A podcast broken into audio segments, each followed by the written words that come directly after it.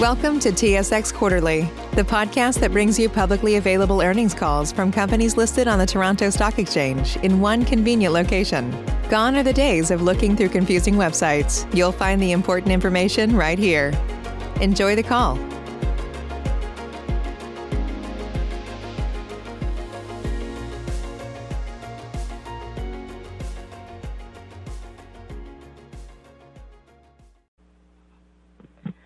Morning, ladies and gentlemen. Thank you for standing by. Welcome to the Sherritt International third quarter 2021 results conference call and webcast. At this time, all participants are in a listen-only mode. I would like to remind everyone that this conference is being recorded today, Thursday, November 4, 2021 at 10 A.M. Eastern Standard Time. I will now turn the presentation over to Joe Racanelli, Director of Investor Relations. Please go ahead. Good morning, and thank you for joining us today. Before we begin, I'd like to make mention of a couple of items. As you know, we released our Q3 results uh, and announced preliminary details of our Moa JV expansion strategy last night. All of our disclosure materials are available from our website as well as been filed on SEDAR.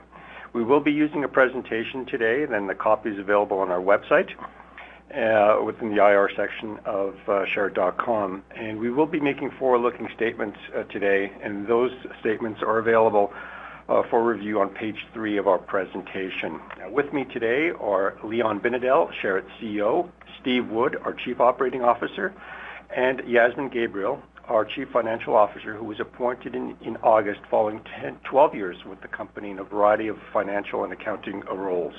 I'll now turn the call over to Leon for his introductory remarks. Thank you, Joe, and uh, good morning, everyone, and thank you for joining us today. In our Q2 call, uh, which was my first since becoming CEO of Sherritt on June 1st, I made mention of our intention to grow the business via a two-pronged strategy. This strategy centers on commercializing solutions developed by our technologies group and taking advantage of embedded brownfield growth opportunities. We have made considerable progress advancing the strategy during Q3. and In mid-October, we met with our Cuban partners and had positive discussions about how we can grow production to take advantage of the improving market fundamentals. I will expand on the results of these discussions and on the roadmap we have developed in my closing remarks. While we still have more work to do to finalize our plans, I believe our strategy has the potential to deliver significant rates of return with low capital intensity. Another measure of our progress in Q3 was in the area of ESG. We released our sustainability report and upgraded a number of targets, including our goal of net zero emissions by 2050, and Steve will touch more on this. This progress should not be lost when we review our Q3 operating results, nor should the considerable success that we experienced in mitigating the effects of COVID-19 on our production throughout most of the pandemic. Unfortunately, the rapid spread of the Delta variant in both Alberta and Cuba, combined with unplanned maintenance, contributed to a disappointing production result in Q3. Nevertheless, we were able to grow adjusted EBITDA by 14% to $17.6 million and receive $10 million of distributions from our Moa joint venture during the quarter, both of which were possible because of strong prevailing nickel and cobalt prices. Current market conditions are favorable, and we are encouraged by the long-term outlook for both nickel and cobalt. I will now turn over the call to Steve for a more detailed discussion on our operating results for the quarter. Okay. Thank you, Leon, and good morning, everyone. Um, I'd like to start my discussion as as we normally do with a comment on our commitment to uh, safety. Uh, we've devoted considerable effort over the uh, recent years to fostering an environment where best practices for employee health and safety are, are in place, and this has resulted in Sherritt continuing to rank in the lowest quartile for incident rates uh, in its uh, peer group. I'll turn now to slide six. In uh, the third quarter, we released our 2020 sustainability report that detailed the progress of our ESG commitments, and that included achieving zero fatalities at our operations and implementing additional health and safety measures to protect employees at our operations from COVID-19. The sustainability report includes a number of upgraded ESG targets in the near and longer terms. As you can see from slide six, Some of these targets include uh, achieving net zero greenhouse emissions by 2050, obtaining 15% of overall uh, energy from renewable sources by 2030, uh, reducing uh, nitro nitrogen oxide emission intensity by 10% by 2024, and increasing the number of women in our workplace uh, to 36% by 2030. Achieving net zero greenhouse uh, emissions will require some capital investments and some considerable effort, and we've already identified opportunities to reduce carbon emissions by 60%. These efforts will include taking advantage of new technologies, uh, making use of solar power and electric vehicles. And we will provide updates on our plans on a regular basis going forward. Now turning to slide seven, I'd like to discuss an example of an initiative that we've recently launched uh, relating to reducing carbon emissions. In 2020, we identified a number of opportunities to use electric vehicles at both MOA and Fort Saskatchewan. And to date, we've integrated uh, eight EV vans into our fleet at MOA and uh, received our first EV at uh, the refinery. We're also looking to replace diesel-powered Land Cruisers with similar uh, EV light trucks. The electrification of our equipment is still at an early stage, but is indicative of our commitment to reduce our carbon footprint. Turning now to our production results for the quarter, I'll start with the Moa JV on slide number eight. On a 50% basis, the Moa JV produced 2,908 tons of finished nickel and 334 tons of finished cobalt in the third quarter of 2021. These totals uh, represent decreases of about uh, of 22% and 18% respectively from the comparable periods in 2020. The lower production uh, versus last year is attributable to the uh, full plant shutdown, the full impact uh, of uh, COVID-19 in the quarter, as well as some unscheduled maintenance due to found work. More specifically, in July, a shipment of mixed sulfides was canceled due to the outbreak of COVID-19 on the ship. In response, the refinery in Fort Saskatchewan slowed down its production rates during the month. And as well, the, plant shutdown that had been rescheduled from May to August due to high COVID case numbers coincided with the fourth wave of COVID in Alberta, and that resulted in reduced contractor availabilities. Uh, this development extended the shutdown by two days, but I'd also like to point out that uh, because additional measures were taken at the refinery uh, we managed to keep workplace transmission to a minimum. At MOA, the increase in COVID-19 cases locally within the Holguin province of Cuba was uh, also impacted production of mixed sulfides. And During the quarter, vaccination of personnel in MOA was rolled out, and by the end of the quarter, the majority of employees had been vaccinated. This year's full facility shutdown at the refinery lasted 13 days, and that's compared to the typical five-day annual partial shutdown. These full facility shutdowns, I'll remind uh, you, uh, occur once every six years. With the repairs now completed uh, in, in the third quarter, production has resumed to normal rates.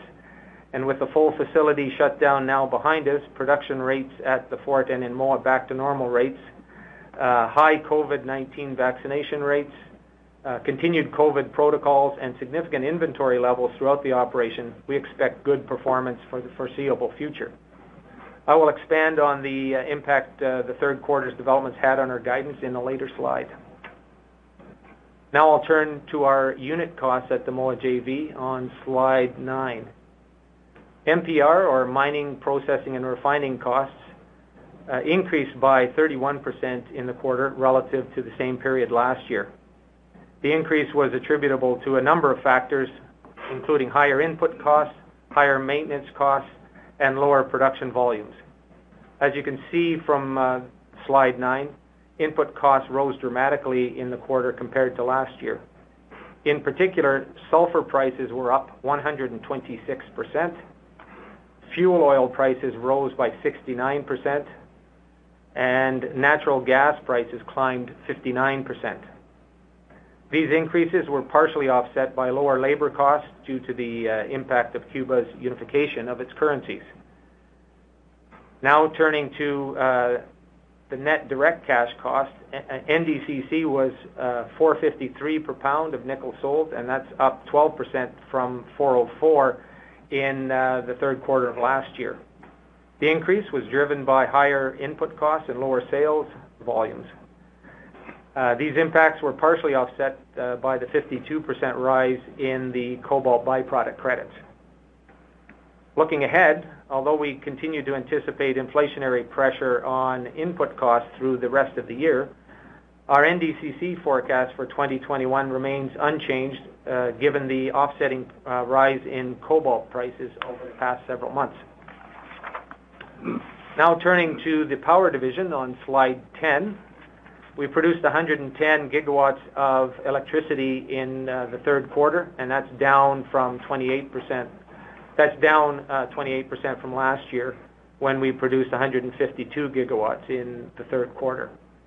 The decrease relative to last year was driven by the scheduling of maintenance activities that had been previously deferred on account of uh, limited liquidity that was available and reduced availability of spare parts. Unit operating costs in the quarter were 23.14, and that's up 58% uh, from the 14.63 for the same period last year. The increase was due to a lower production and higher maintenance costs, but offset partially by lower labor and third-party costs due to the effects of Cuba's currency unification. I'd like to wrap up my discussion on the power business by pointing out that we continue to be in discussions with our Cuban partners to extend the power generation agreement with Energas. Uh, I note that this agreement is currently slated to expire in March of 2023, and we're confident that it will be renewed. Now, uh, before I turn the call over to Yasmin, I'd like to make some remarks on uh, our updated guidance for 2021 on slide 11. Given the developments in the quarter and anticipated production through to the end of the year, we've adjusted our finished nickel uh, production guidance for 2021, and we now anticipate uh, producing between 31,000 and 32,000 tons of finished nickel. In effect, we've uh, reduced the lower end of our initial target for the year by 1,000 tons or approximately 3%. As I mentioned previously, we have a high degree of confidence in these numbers given inventories at the Fort and throughout the flow sheet. Our targets for cobalt production and NDCC remain unchanged given our performance on a year-to-date basis, and we remain on track to reach that guidance for the year. Our share of uh, capital spend at the Moa JV has been reduced to 35 million from 44 million. Uh, the reduction reflects the operational challenges that we experienced in uh, the third quarter, including the freight and order delays caused by COVID-19. That concludes my remarks on uh, operational performance, and I'll now pass it over to Yasmin. Thanks, Steve, and good morning, everyone. It's a pleasure to be here today. As Joe mentioned, I became CFO for Sherritt at the beginning of August after spending almost 12 years with the company in a variety of roles within finance, including VP of Finance. In the coming months, I look forward to meeting and having discussions with many of you about our growth initiatives and continued efforts to strengthen our balance sheet. I'd like to begin my remarks today with a discussion of our adjusted EBITDA performance in Q3. Although this is a non-GAAP measure, adjusted EBITDA provides a strong indicator of our performance, and in Q3, our adjusted EBITDA grew by 14% to 17.6 million compared to the same period in the prior year. This growth is indicative of stronger realized nickel and cobalt prices. And as you can see on the waterfall chart on slide 13, the positive effects of higher nickel and cobalt prices were partly offset by increased input commodity prices and the impact of lower sales volumes, which were driven primarily by the effects of COVID-19 and the full facility shutdown Steve mentioned earlier. As most of you are aware, we've made significant effort to reduce our administrative expenses over the past several years. And as Sherritt's new CFO, I want to assure you that our commitment to lowering administrative costs remain a priority and will continue to act on every opportunity to reduce costs. And while these cost containment measures continue, they will be balanced against the need to support growth initiatives over the coming years. With that in mind, I want to put developments impacting administrative expenses in Q3 as presented on slide 14 into perspective. In Q3 of this year, we incurred costs totaling 3.4 million in contractual benefit expenses related to the departure of two senior executives. Excluding the impact of these expenses and 2.7 million of balance sheet initiative-related costs that were reclassified to discontinued operations in the prior year, our administrative expenses were flat year-over-year. Now, looking ahead, I'd like to remind everyone that the 10% corporate office workforce reductions that we made earlier in the year will result in 1.3 million in cost savings annually. Moving on to slide 15. The sensitivity analysis in our MD&A released yesterday provides an approximate impact on net earnings for the quarter based on a change in selected key drivers. The analysis was based on the Q3 production results, which were negatively impacted by COVID-19, the full facility shutdown, and unplanned maintenance. As such, this skews projections on how price fluctuations would impact our financial results on a go-forward basis. As an alternative, the table presented on the slide is based on the midpoint of production guidance for 2021, providing a better indication of how changes in commodity prices and foreign exchange rates could impact our results on a go-forward basis. And As you can see from this table, we remain exposed to changes in commodity prices, uh, with a $1 increase to nickel reference price resulting in an increase of approximately 35 million in net earnings per year. Turning now to slide 18, where I'd like to highlight our improved liquidity position. At the end of Q3, our cash and short-term investments totaled 163.4 million, and that was up from 153.8 million at the end of Q2. Our cash position was positively impacted by a number of developments this quarter. Chief among them was the receipt of 12.7 million of distributions from the Moa Joint Venture and strong fertilizer pre-buys of almost 14 million. Our total available liquidity at the end of the quarter was 218 million, with available credit reflecting 8 million in cash previously borrowed and 8 million in letters of credit drawn against our 70 million credit facility. And to further strengthen our available liquidity and fund our growth strategy that Leon will outline next, we aggressively pursued and successfully completed an early renewal and expansion of our credit facility at the end of October. The amendment increases the amount of available credit by 30 million, from 70 million to 100 million. It allows us to utilize the facility to fund capital expenditures and extends the maturity out two and a half years to April 2024. The increase in our credit facility is indicative of our strengthened financial position and favorable nickel and cobalt outlook. That concludes my review of financial highlights for Q3, and I'll now turn it over to Leon. Thank you, Yasmin. Uh, with the Q3 operational challenges caused by COVID-19 and some unplanned maintenance now behind us, I want to focus the balance of the discussion today on our growth opportunities, particularly our plans to grow production and take advantage of our embedded brownfield opportunities. I'd like to start with a brief overview of the backdrop of our expansion strategy. There are a number of conditions in our favor supporting the decision to move ahead. Most notably, demand for nickel is slated to grow by 3.5% on a compound annual basis over the next 20 years. This strong demand, which is being driven by the accelerated adoption of electric vehicles, is slated to create a critical supply deficit around 2025. While nickel prices are strong, they are still below incentive levels for new mine development projects, creating a distinct advantage for those with brownfield or low capital intensity opportunities. These macro conditions form the basis for much of the discussions I had during my first visit to Cuba in mid-October to meet our partners in person. The meetings were particularly productive and provided an opportunity for us to reiterate our commitment to the island and our joint ventures. The president confirmed Cuba's alignment for our growth objectives and support to Sherritt to pursue growth on an accelerated timeframe. Just as important, the discussions also included our Cuban partners reconfirming their commitment to repay their debts. On slide 19, looking at some of the macro and market conditions a little closer. Nickel prices since the start of the third quarter have been strong and reached a high of $9.31 US per pound on October 21st. Cobalt prices have also been on the ascent, climbing to above $28 US a pound. Higher prices for both commodities were driven by strong demand and reports of consumer stockpiling. Conditions supporting these price levels are expected to remain in place through the balance of the year. At Parker, our purpose is simple. We want to make the world a better place by working more efficiently, By using more sustainable practices, by developing better technologies, we keep moving forward. With each new idea, innovation, and partnership, we're one step closer to fulfilling our purpose every single day. To find out more, visit parker.com/purpose. Parker, engineering your success. What's so special about Hero Bread's soft, fluffy, and delicious breads, buns, and tortillas? These ultra low net carb baked goods contain zero sugar, fewer calories, and more protein than the leading brands, and are high in fiber to support gut health. Shop now at hero.co. The impact of growing demand and consumer stockpiling is apparent when we look at nickel inventory levels in warehouses.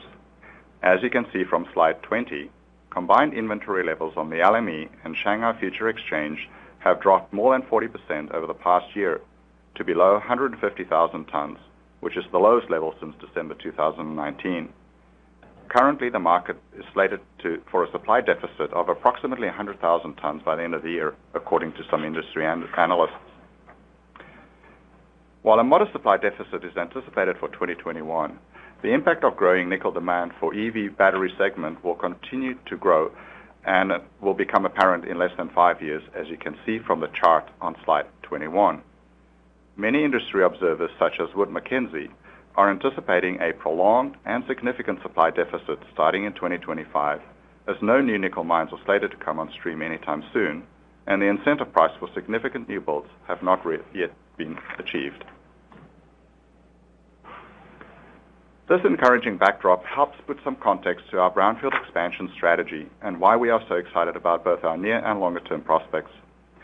Accelerated expansion at the Moa JV will entail a multi-phased approach that, upon completion, will grow our nickel and cobalt production by up to 20% to above 40,000 tons on a 100% basis. Key to this expansion will be the completion of a new slurry preparation plant that will reduce ore haulage distances and improve ore sorting. Other components of our strategy include completion of expansion circuits at Moa, as well as installation and upgrading of equipment at the refinery in Fort Saskatchewan. These efforts center around the completion of a prior expansion that was put on hold, combined with debottlenecking type work at the refinery, making this a lower risk expansion and lower cost. In tandem with growing production, we also plan to extend the life of Moa to beyond 2040. Our plans consist of converting some of the more than 158 million tons of measured and indicated resources into reserves by upgrading our 43-101 technical report by making use of an economic instead of a fixed cut-off grade in reserve estimation and mine planning. This new focus on growth marks a change for Sherritt and is one that we are truly excited about. We believe the project economics are compelling and will require a low capital intensity. There are further opportunities beyond this more immediate expansion, which we will share at a future date once additional work to firm those up have been completed. In summary, I wanted to thank you for your time today, but as you have heard, we believe that the worst of COVID-19's impact on operations is behind us, given the increase in local vaccination rates and decline in number of cases, as well as the result of our improved inventory levels at the refinery. Just as important, nickel market conditions are favorable, and the outlook for demand and prices remains strong. This encouraging outlook is why we are working closely with our Cuban partners to finalize plans to grow finished nickel and cobalt production by up to 20% and to grow the life of mine at Moa by taking advantage of our brownfield embedded opportunities. In the coming months, we will provide more details on the timelines and the exact capital spending required. And With that, I will hand it back to the operator for some questions. Operator? Thank you. As a reminder, to ask a question, you will need to press star one on your telephone. To withdraw your question, press the pound key. Please stand by while we compile the Q&A roster. Your first question comes from the line of Don DeMarco from National Bank. Your line is now open. And uh, good morning, Leon and team. Um, okay, so regarding this uh, expansion and extension at Moa, I understand that most of the details will be coming toward the end of Q1. Um, so stop me if if you want to defer till then, but just a couple questions to get a little bit more color. Regarding the Cuban partners, they're supportive. Would they contribute CapEx to the project, or would there be a different arrangement whereby um, you know, they kind of um, you recoup whatever their investment might be by you know retaining their share of uh, profits over a period of time, something like that. Uh, the Moa joint venture is configured in such a way that uh, the joint venture in of itself is able to uh, fund and support funding for its growth objectives. And that's why we're working closely with our Cuban partners to align on the exact quantum of growth, uh, capital, and, and the funding mechanisms associated with that. Okay. Okay, so we're, we're looking at what we're hearing is a low capex intensity project, uh, which is great. Does it have uh, any implications on the operating costs? You know, the current NDCCs that we see at MOA, would we expect those to increase or, or remain the same? Or is that Uh, something we should just wait for until the end of Q1? We'll provide further details on that, but I think directionally it's it's helpful to say that as production increases, there's a fixed cost dilution impact, um, and also increase in uh, byproduct credits from additional cobalt volumes as well. Okay, thanks, Leon. Then uh, just turning attention to Q3, what were the unplanned maintenance activities in the quarter? I'll let Steve answer that one. Thanks, Leon. Um, there, there, there were there were some vessels that uh, that we found had had some cracking in them, and so they they were inspected and needed uh, needed repairs before failure. So the positive coming out of uh, what we found during during the shutdown is we prevented um, an in operation uh, set of failures on several pieces of equipment. Uh, one one example is the uh, one of the autoclaves in the cobalt circuit. A couple of obsolete valves had some cracks in them, and they needed to be repaired. As you can imagine, being a high pressure vessel, they require special skills to be to be repaired and take some time. So that's an example of the kind of work that we found during during that shutdown. Okay. Okay, that's helpful. And Steve, uh, when is the next planned shutdown? There is one um, mid next year, and it's a five-day shutdown. It's not the uh, 11 or 13-day shutdown that we have every six years. Okay. Okay, guys. Well, that, thank you very much. That's all for me. We'll just look forward to, to more details on this uh, expansion and extension strategy. Congratulations. Thank Thanks, you. Don. Your next question comes from the line of Orest Wowkodaw from Scotiabank. Your line is now open. Yes, good morning. Um, I also have questions about this potential expansion that you're thinking on the nickel side. Um, Can you give us an idea of the quantum of capital required for this project? Like, is this... I realize you're working on the study results, but is this... Are we talking hundreds of millions of dollars or, uh. You know, I'm just trying to understand how big of an investment this could be relative to your free cash flow, uh, and and balance sheet strength right now. Uh, Sure. Thanks for the question, Orest. Uh, as you pointed out, we will provide much more clarity on that in the coming months. But what we wanted to just highlight is that, um, you know, the size of the the expansion is is relatively modest in the 15 to 20 percent and the capital intensity of that is typically what you would see for low-cost brownfield expansion opportunities, and probably on the lower end of what we've seen in the past. Okay. Now, it's been a long time since I've really seen nickel brownfield or greenfield opportunities outside of nickel pig iron. So could you maybe uh, remind us kind of where some benchmarks may be in the industry on, on those metrics? Uh, so the, the historical benchmark was uh, the median somewhere in the twenty to twenty-five thousand dollar uh, per ton, um, and, and we believe we'll will be um, sort of below that uh, historical benchmark. Okay. That, that's helpful. Thank you.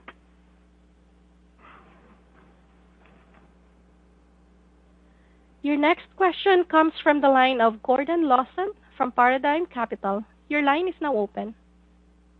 Hello, everyone. Thanks for taking my question. Uh, More on the expansion plans. You touched on this, um, but how much of the uh, 2011 Phase 2 project infrastructure is remaining that may provide a head start for some aspects of construction? Uh,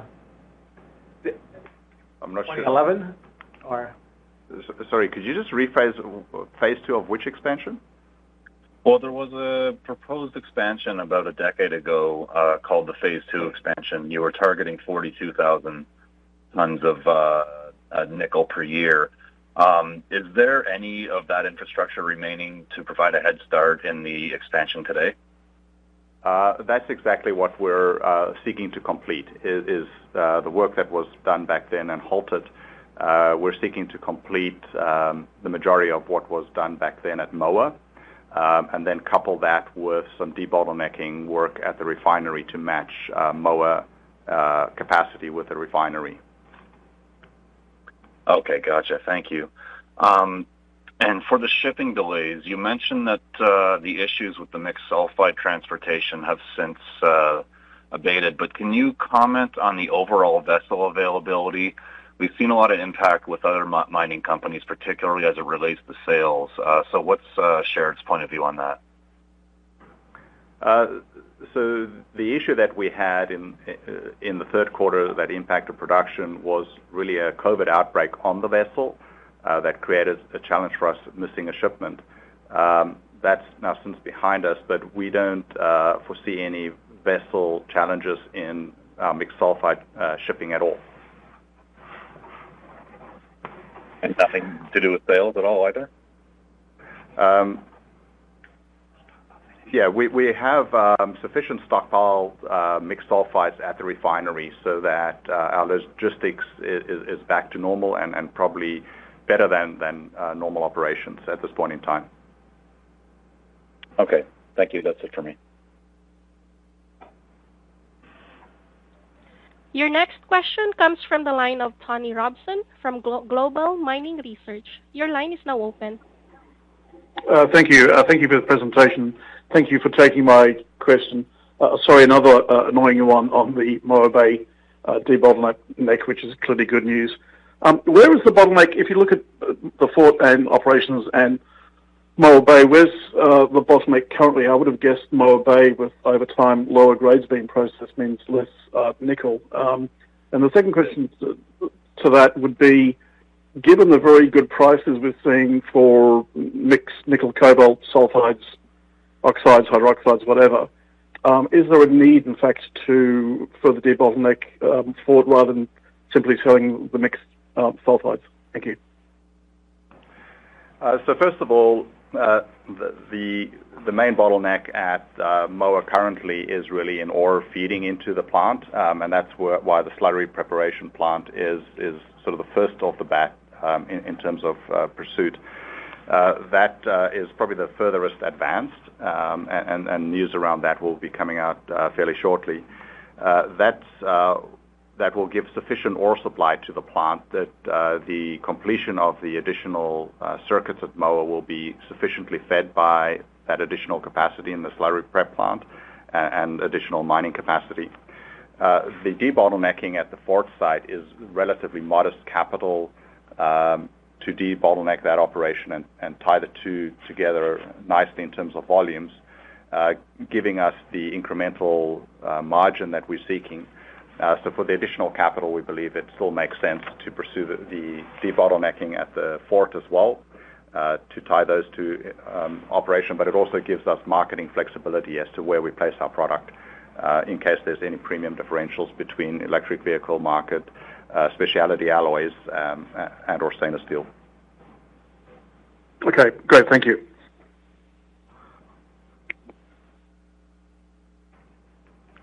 There are no further questions at this time. I will now turn the call back to Sherritt management. Please go ahead. Uh, thank you, operator. Uh, I want to thank uh, everyone for joining us on the call today. We're very pleased to share some good news around our expansion strategy today and looking forward to sharing much more details around those. Uh, thank you for your continued interest in Sherritt, uh, and thank you for the questions today as well. Uh, talk to you soon. And if you have any other additional questions, please feel free to reach out to us. We'll be available over the next couple of days. This concludes today's conference call. Thank you everyone for participating. You may now disconnect. What's so special about Hero Bread's soft, fluffy, and delicious breads, buns, and tortillas? These ultra low net carb baked goods contain zero sugar, fewer calories, and more protein than the leading brands, and are high in fiber to support gut health. Shop now at hero.co.